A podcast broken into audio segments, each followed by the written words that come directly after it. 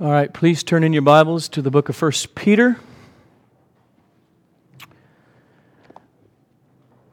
Chapter 1. I'll be reading 1 Peter chapter 1 verses 17 to 21. Let's pray first.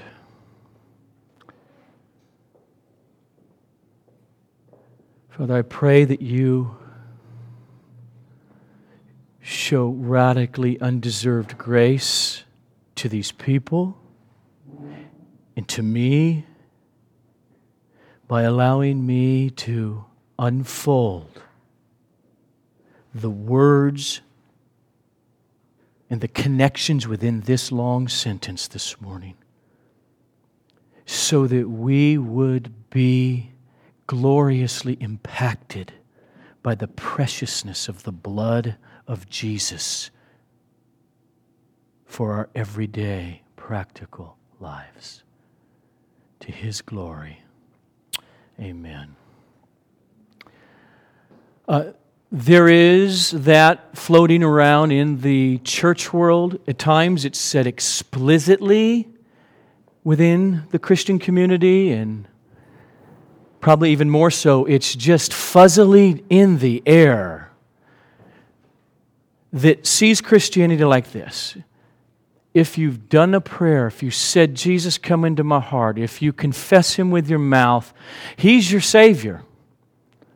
He might not necessarily be your Lord.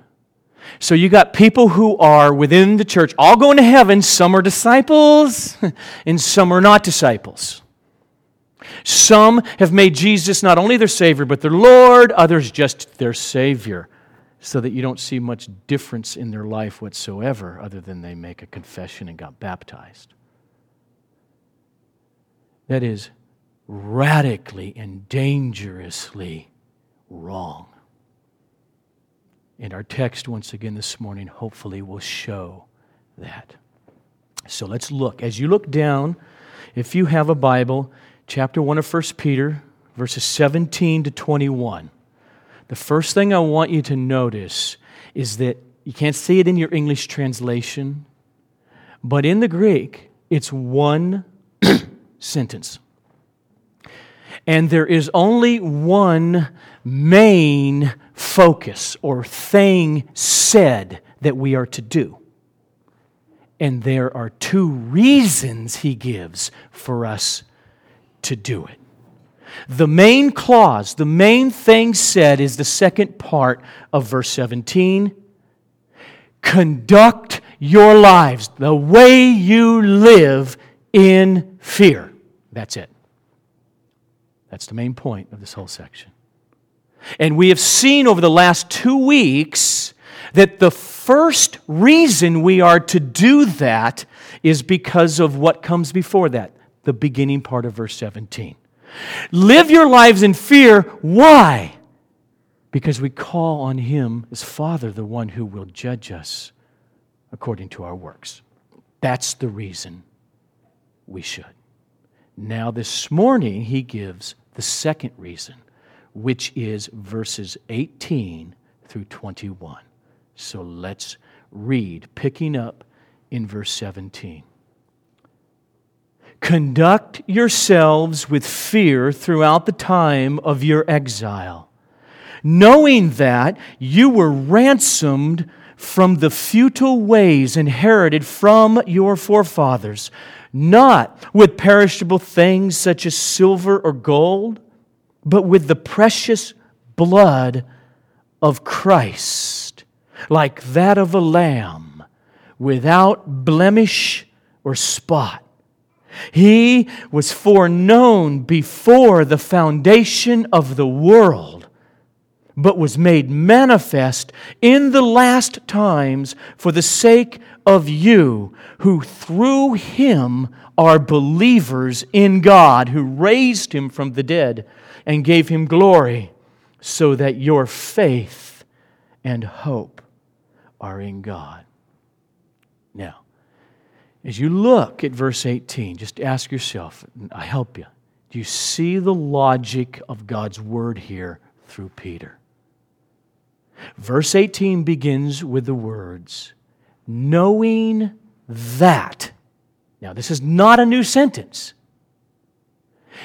In other words, what he's starting to do now, verse 8, knowing that, let me give you an example. I went to the store knowing that we needed milk. What did I mean by knowing that? Another way to say it is I went to the store because we needed milk. It's how we use these ing endings in English. Knowing that. In other words, so what he is saying from verse 17 to 18 is live in fear because you know something. Just real briefly, think about the implications of that. Knowing, understanding in the Christian life has everything to do with how we live. Live this way because you know. Now, what, here's the key now, what he's saying in a synopsis this morning.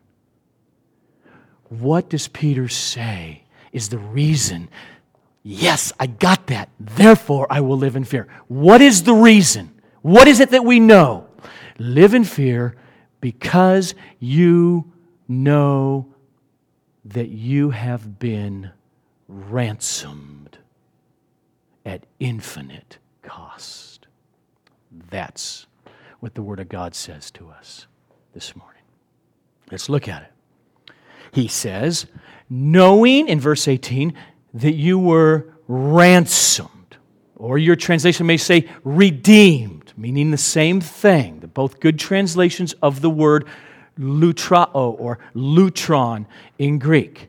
It means a price has been paid to release someone or bring them freedom. The word Peter is using is the word in the first century in the Roman Empire used to ransom or redeemed or to pay a price to buy the freedom of a slave. And now they're not a slave anymore. They have their freedom. Or to pay the price of, uh, for a hostage to get them free or, or, or released. This is the same word Jesus used, therefore, when he said in Mark 10:45, "The Son of Man did not come to be served, but to serve and to give his life as a ransom price for many." Now, if I were to just say, oh, that's great, there's a word, let's just talk theologically, biblically that way instead of let's follow the text, I might this morning teach on, hey, ransom and this would be true biblically. The ransom price, Jesus paid a price with his death that purchased your forgiveness. It purchased justification by faith alone. It purchased your salvation, your freedom from sin forever, guilt before God. Okay, that's all biblically, it's all true. But I'm not going to do that because the question this morning is this in the context, what are we ransomed from? The answer is we are ransomed from an empty, purposeless, aimless, futile, this is, this is what he's saying, this is the word he's using, way of living. Verse 18 again. Read it slowly knowing that, because you know that you were redeemed or ransomed from the futile ways inherited from your forefathers. Now, I know why they do that. Because futile ways, it would have been more clear, even in your English translation, if they would have translated the same way they translated it already two other times in this context. This is the third time he uses the word about ways or living where he translates it context. For instance, in verse 15, Peter had just said, quote, "You also be holy in all your conduct.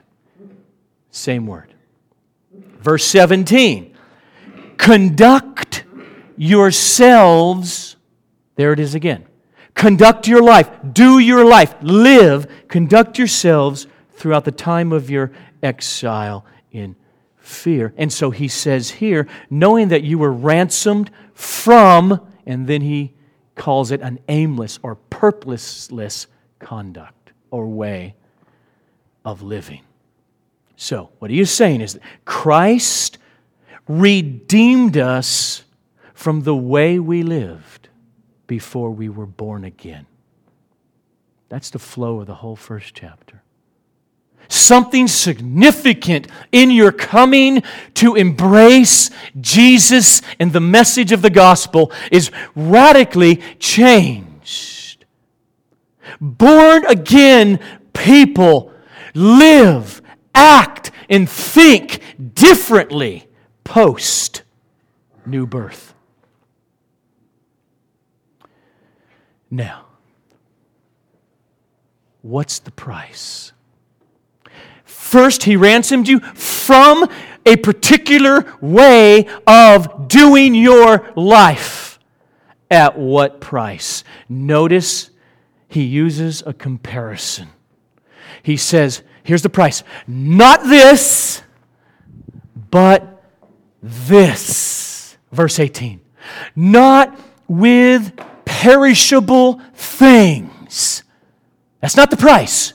He didn't purchase you with silver or gold. No, no, no. He grabs in the minds of the people the most valuable elements he can think of that would redeem the freedom of a slave. And he says, they're nothing. As endurable as they are, they will perish. Not with that. Then he drives it home. Verse 19. But with the precious, valuable blood of Christ like that of a lamb without blemish or spot.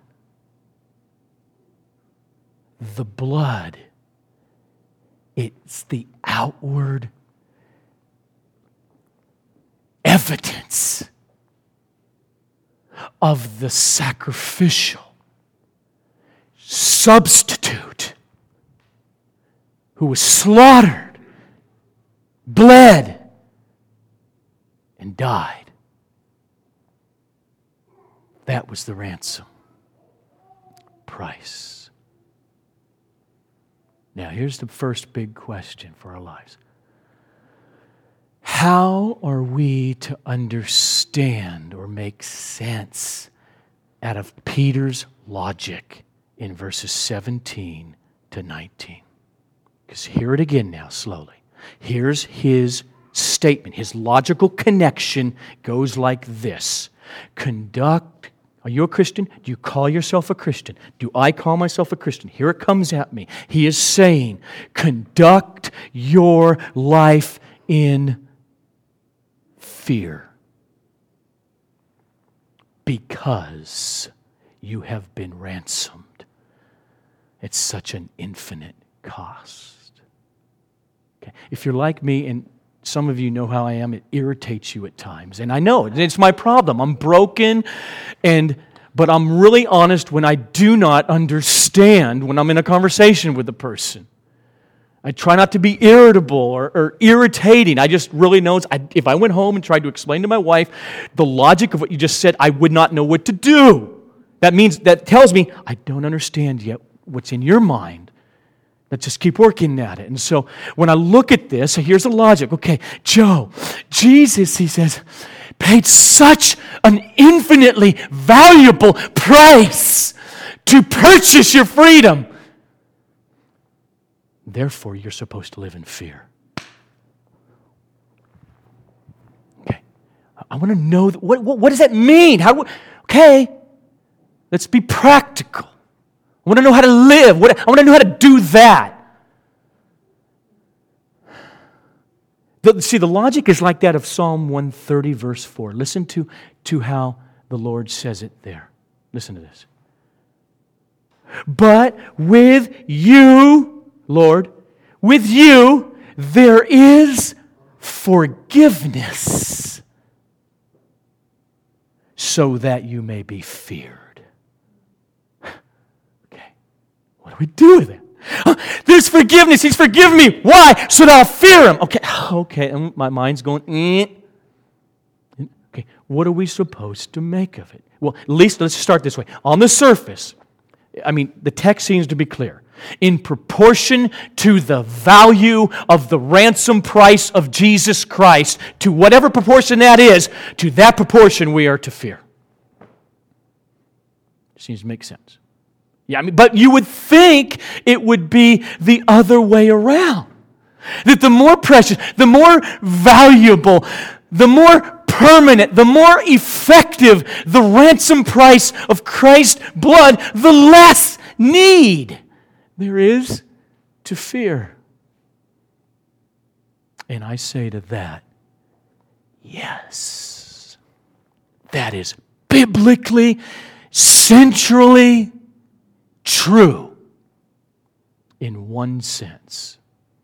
Let me just give you a for instance.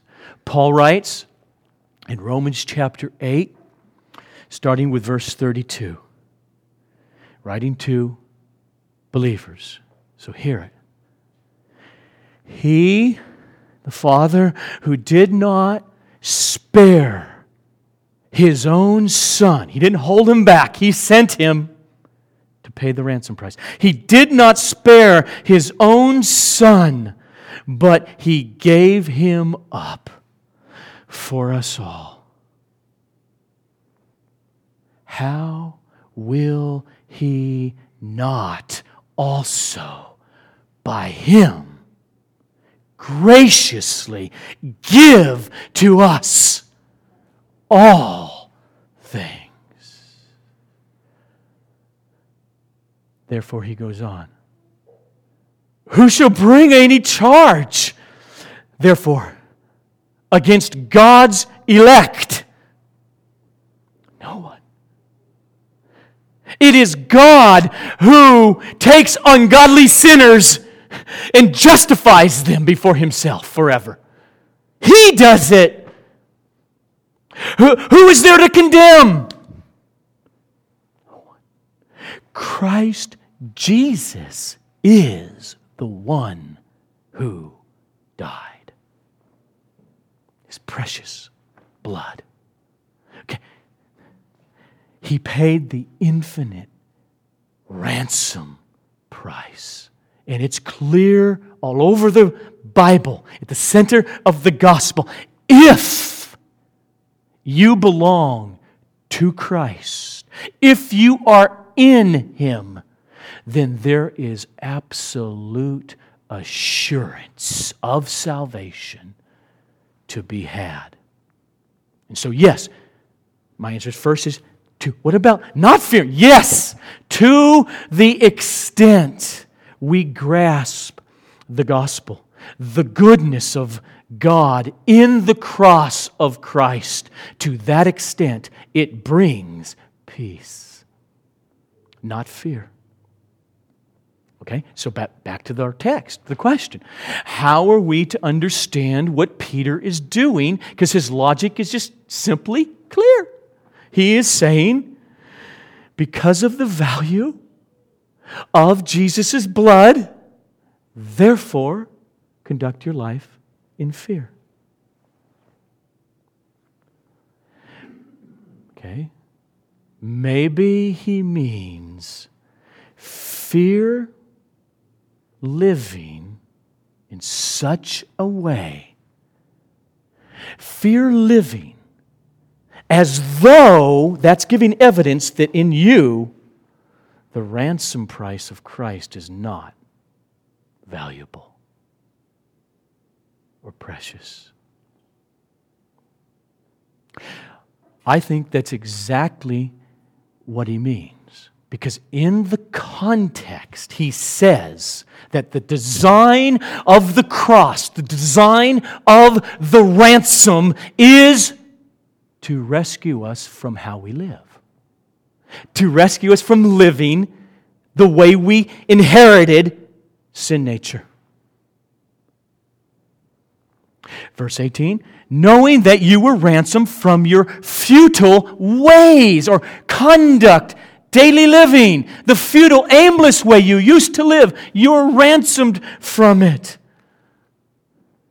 So he's saying that the goal, the purpose of the ransom in verse 18, here in this text, in the context, is not forgiveness here in this context. It is transformation of your life. It's victory in this battle with sin. And you experience victories, ups and downs and failures. But there's something that, about the blood of Christ that purchased different direction in your living or life. In this text, the reason Jesus shed his blood is to change our conduct from the inside out. Yes, at the core of the cross, propitiation happened. That's not the subject in this text this morning. Propitiation happened where God's justice was satisfied by pouring out his wrath, as we sung this morning, pouring out his wrath on the substitutionary lamb, Jesus. And thus, guilt, which we had and were culpable of before God, was punished and dealt with completely, fully. That happened on the cross. That's true. The cross purchased justification. That is, God declaring those who are in Christ to be now and forever. The declaration righteous perfectly forgiven and perfectly positively righteous with my son's righteousness. But how? As we saw two weeks ago, we're justified by faith alone. Okay, now, but faith, that's the question. What is that? That is what, according to 1 Peter chapter 1, is what the Holy Spirit produces when he comes and causes that sinner to be born again. In other words, so, but what is that faith that is produced? At the core, the essence of what faith is, is a desperateness for God. There is a new taste for the depth of your own sin and a fear of taking God lightly. In other words, saving faith, this miracle of being saved, causes that sinner, broken, messed up Joe LeMay, to do an about face. Oh, he's still a sinner. But he is moving. His life is in a different direction. 180 from the way it used to be. His sense of grief over his sin.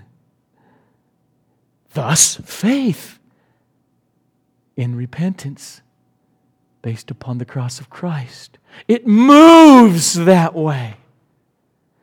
He has produced a different direction. Listen to how Paul says this in Titus chapter 2 verse 14. Hear it again now. Hear the words he's using like Peter. He says, Jesus Christ gave himself for us in order to ransom us from all lawlessness and to purify for himself a people for his own possession who are zealous for good works. Okay, that's different. Something's changed in them. He's saying the people who are being ransomed are evidenced by faith. He didn't use the word here, but he did.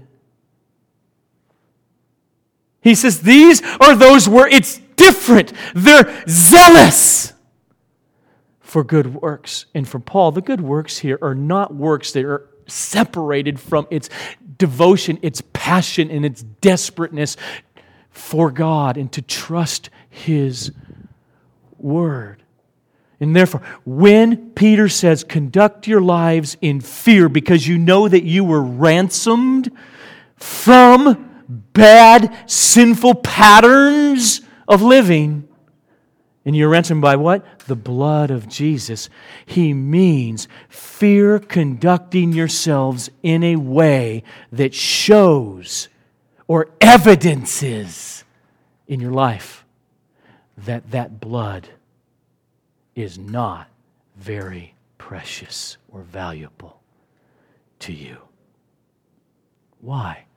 Because the cross of Christ, His blood, purchased new birth. It purchased the faith that we all need in order to be saved. It purchased the justification which becomes ours when faith comes alive.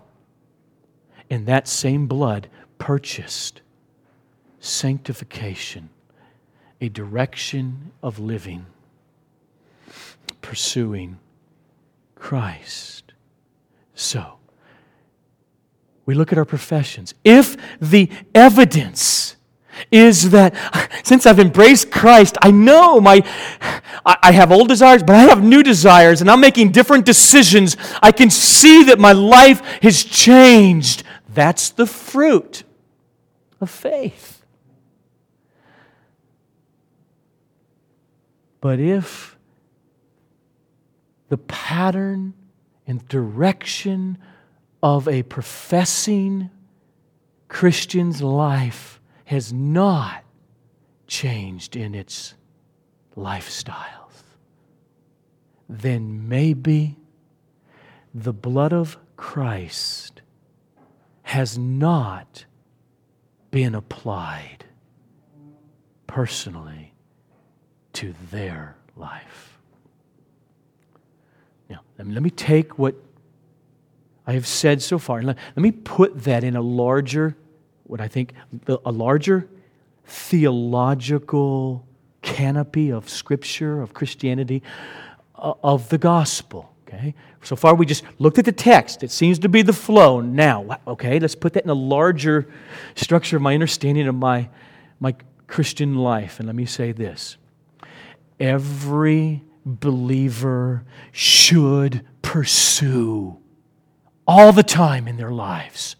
Pursue assurance, confidence of their salvation. Why?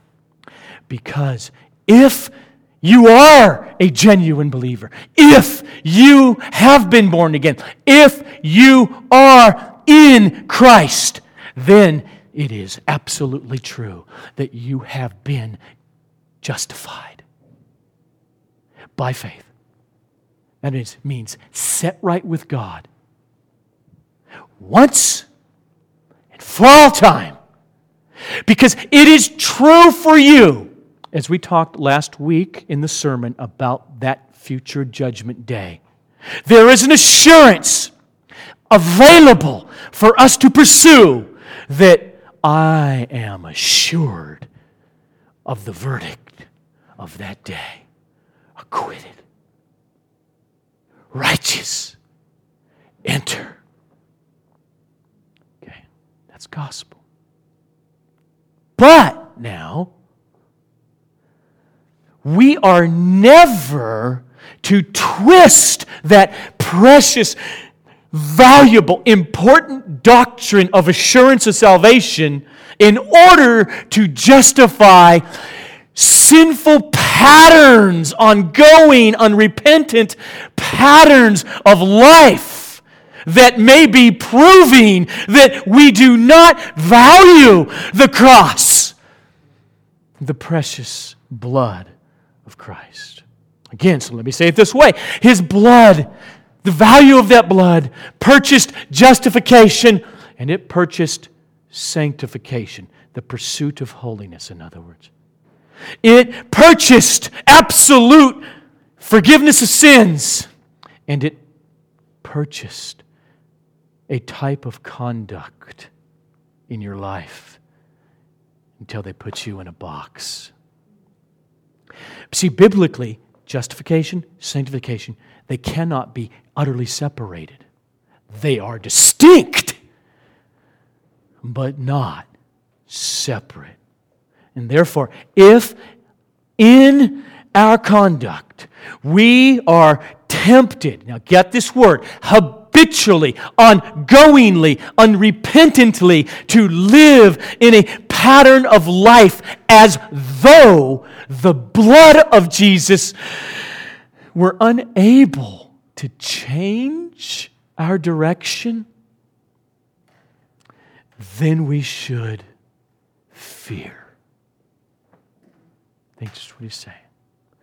If we conduct our life in an unrepentant way, continually bearing witness that we are not placing our hope or our joy in the Word of God, that is, in God, in His commands, in His promises, in the glorious promise of the gospel. Our lifestyle, our decisions are bearing witness. My hope is not in Him, in His blood. Then maybe we are not merely backslidden Christians. Maybe we are false believers who do not have genuine, saving faith. We're supposed to feel that. I do. It's a grace to feel the reality of that sentence I just said. And then we're supposed to do what Paul said check yourselves to see if you're in the faith. Okay. So, to the extent, ooh, how did I let my heart harden that much? We are to fear. And that fear drives you, if you're real, to repentance and embrace and assurance is revived. That's what I think he's, the logic is. Now, Peter now, just notice, it's one long sentence. He doesn't stop there at verse 19. He goes on. Oh, and this is so, this is just God's mercy to us to do this in this context. Because he has Peter to go on and to just elaborate on Christ. Why? In order to increase not Jesus' value, but in order to increase our sense of the reality, of the value of the blood of Christ. Why? So that in your temptations and sinning this week, you will be all the more appalled. How? To the degree that we are all the more overcome and blown away with desire for this infinite, valuable prize of the gospel of Jesus Christ. So he says in verse 20, read it. This Jesus who was foreknown before the foundation of the world. Why is he doing that? He's saying, believer, look at him. Look at what we're talking about. From eternity past, this bloody cross was purposed, planned. And just okay, do it. If, boy, if you fall in love with history, Some of us get blown away just by thinking about 3,000 years ago and studying Mesopotamia. Look what was going on there. Look how, look how the Western civilization, anyway, it started to unfold. That's a long time ago. Nothing. Long before He created. Or better yet, get on the computer and look at those computer models or, or actual pictures from Hubble spacecraft and know this little ball that we're on, how small it is. And how far away the sun is until you realize actually the sun's not far at all. That's just that ball of fire that, you know, we're one of these planets just, you know, flying around that little thing. But that sun's only one of billions within our home called the Milky Way. And the Milky Way is only one of billions that we even know about of galaxies itself that exist. It's tiny. On this little ball, a baby was born. On this little ball, God, before he flung the galaxies into existence, purposed everything centrally around the precious valuable blood of his eternal Son. And then he goes on. But now he was made manifest. That, that's just all he means there. He came and he did it in history. It's come about in these last times. Got the galaxy in mind? See how insignificant you are? For your sake. He's doing this in order to send the roots of our trust, faith, and assurance deep into the eternal love and purposes of the Father for us. He's saying, believer, you occupy a central place in creation. You occupy a central place in the galaxies. Think about here's Peter now. He's writing this letter. He's going to have it copied, copied, copied. It's a general letter, meaning this is meant to go to hundreds of churches scattered throughout these five provinces. As he's writing this, from eternity past, he's purposed him, and then he was made manifest. He's writing probably in 63 AD, which means 67 years ago, he came in the womb of Mary. Which means when he's writing for him, to these people, 30 years ago was the bloody cross. That's not, I graduated high school 30 years ago. Okay, that's what's going on. He was manifest. You see the cross? Or for us, 2,000 years later, he's saying, Do you see? He sent him for your sake. Why does he say it? Because he means for us to be blown away. That the God of the universe planned from eternity past and brought it about in human history. The sacrificial lamb, the precious infinite blood of Christ, which would redeem us from a horrific, unending, just punishment and bring us into an unimaginable joy by enjoying God in mercy forever. Okay, now why? Okay, just put it all together. Therefore, when we think about hoping, placing our trust in sin, think about the ransom price. When we think about moving in a direction that evidences I'm not that enraptured day after day with Jesus in this precious blood. He's just saying, You better be. Notice the you when he says he did this for your sake, that your, that you is defined very clearly. It's not general. You who? Those who have embraced, believe in this precious blood that redeems them.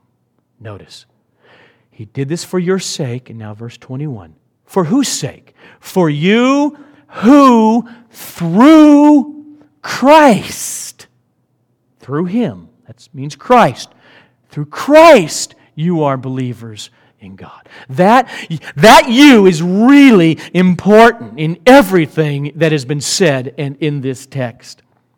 The point is that that one human being, the eternal second person of the Trinity, came, bled, died in order to accomplish that necessary work. Necessary which would bring sinful human beings back to God in a merciful, loving relationship. In other words, this does not refer to all you theists, all you who are monotheist in the world, you believe there's only one God. This is talking to you who believe in God. Uh-uh. All you God fearing Americans living by the Judeo Christian ethic. This is talking about you. No. It, that, that would be a misreading of the text.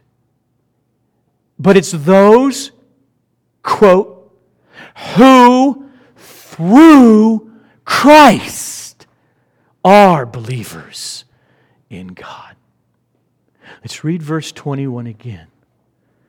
You who through him are believers in God. And he goes on God who? Who raised him from the dead and gave him glory, so that your faith and hope are in God. So he says, now, see, he did not remain dead.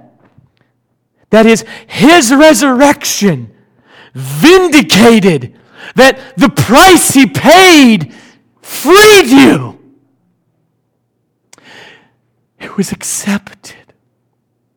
He's saying, believers, death ultimately has been conquered for you.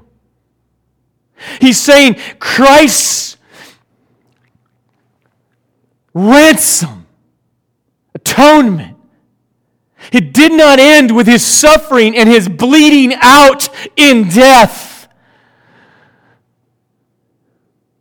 And nor does the message of now the gospel to us come, and here's the promise it doesn't end with some disembodied spiritual state for you. No. But we, like Christ, have the hope of the future resurrection of the body forever. As Paul writes, Jesus, he was the first fruits, which means the harvest is coming in, then us at his coming. And so Peter is saying Jesus is raised. He's saying he is to be your focus because you, as a believer, are going to follow him in the resurrection. And therefore, what? How does that work? Therefore, when sin comes knocking at your door and says, right here, look at this, this would really make you happy.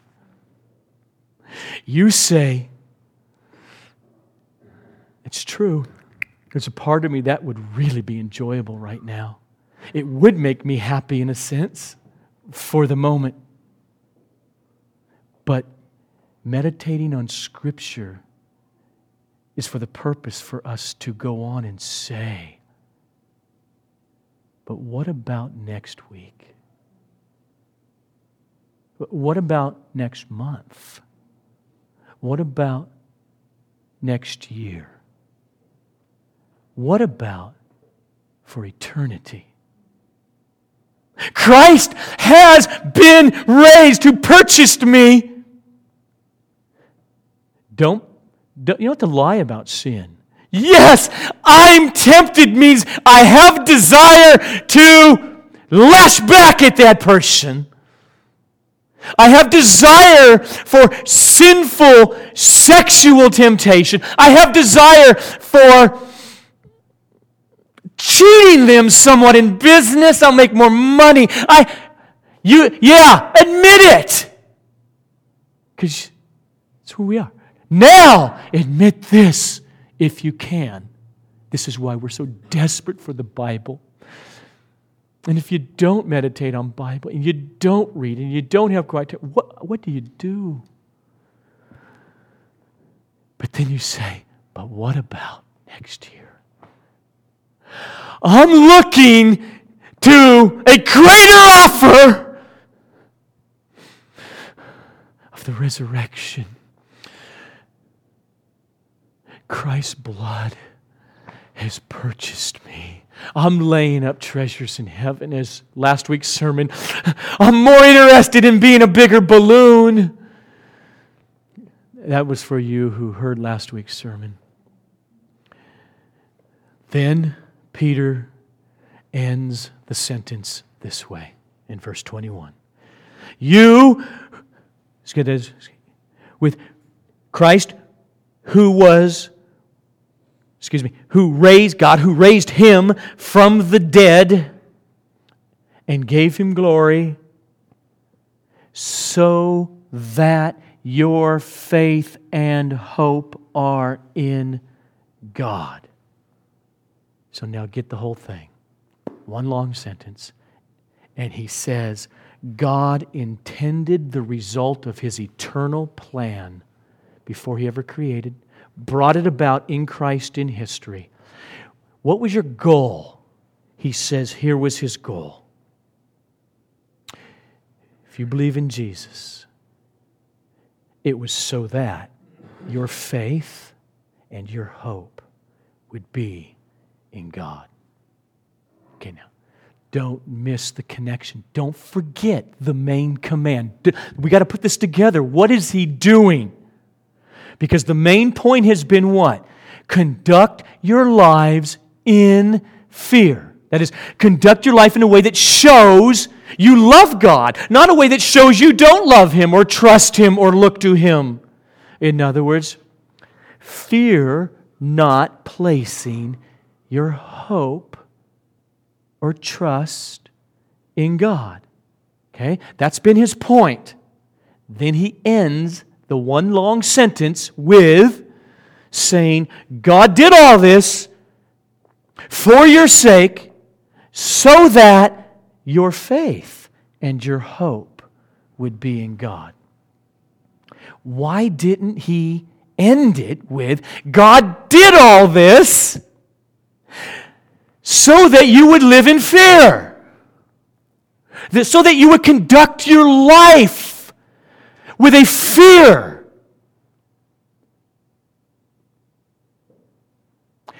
I think he did say that. And if you've been listening the last three weeks, that's what he's saying. What do you mean?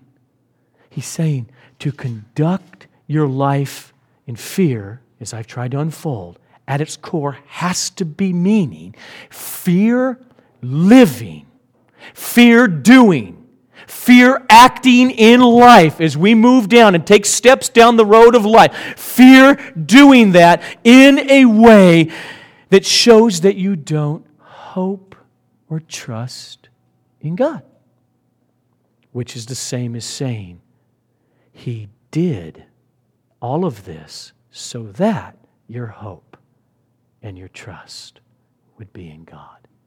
Does that make any sense yet? Okay. I'm going to repeat it again anyway. Conduct your life in fear of not trusting Him because the cross of Christ is so precious and valuable, infinitely valuable. That's why you should do that. The reason that God sent Christ and paid this ransom price, which is so infinitely valuable, is so that your faith and your hope would be in Him. Be one of those people. It's the gospel.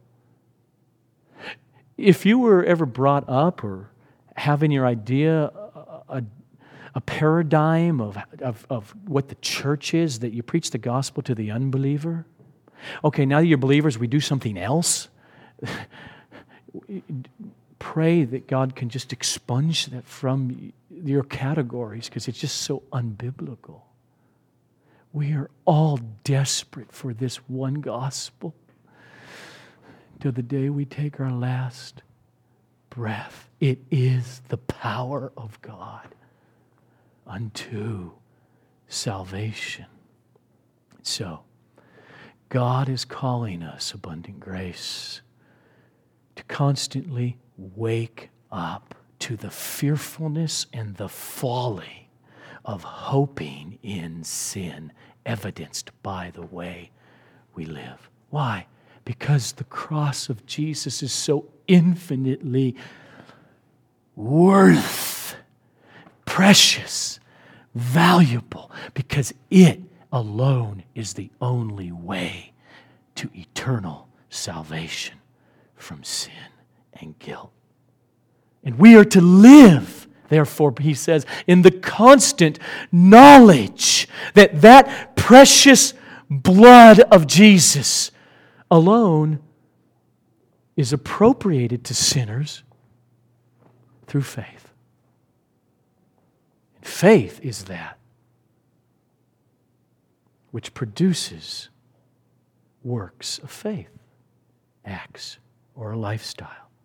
And therefore, the command overall flowing throughout 1 Peter chapter 1. Remember how he starts then in verse 13. Here it is. Just hear the commands at us now over these last number of weeks. Peter now says, Therefore, abundant grace, hope fully in the grace to be brought to you. Be holy in all your conduct and fear conducting your life in a way that shows you don't have faith. Or to take all that together, he is saying, stop trying to satisfy your desires for happiness with the world. And all the God belittling temptations of it.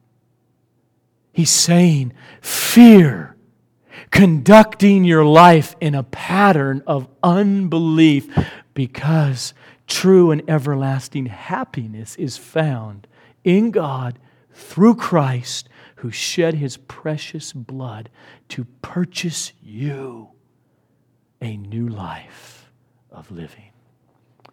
Let's pray.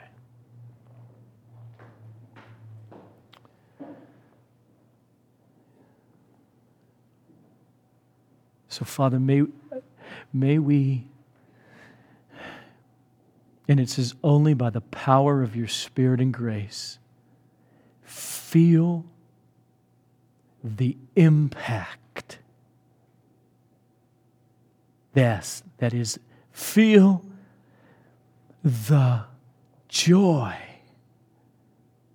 of this passage in our lives in a very significant way this week, this month, in such a way that it would, it would be embedded in our consciousness. It, it would produce a more deliberate living in activity, in worship, in delight, in desperateness for clinging to the Son our great Savior, to His glory and our real happiness.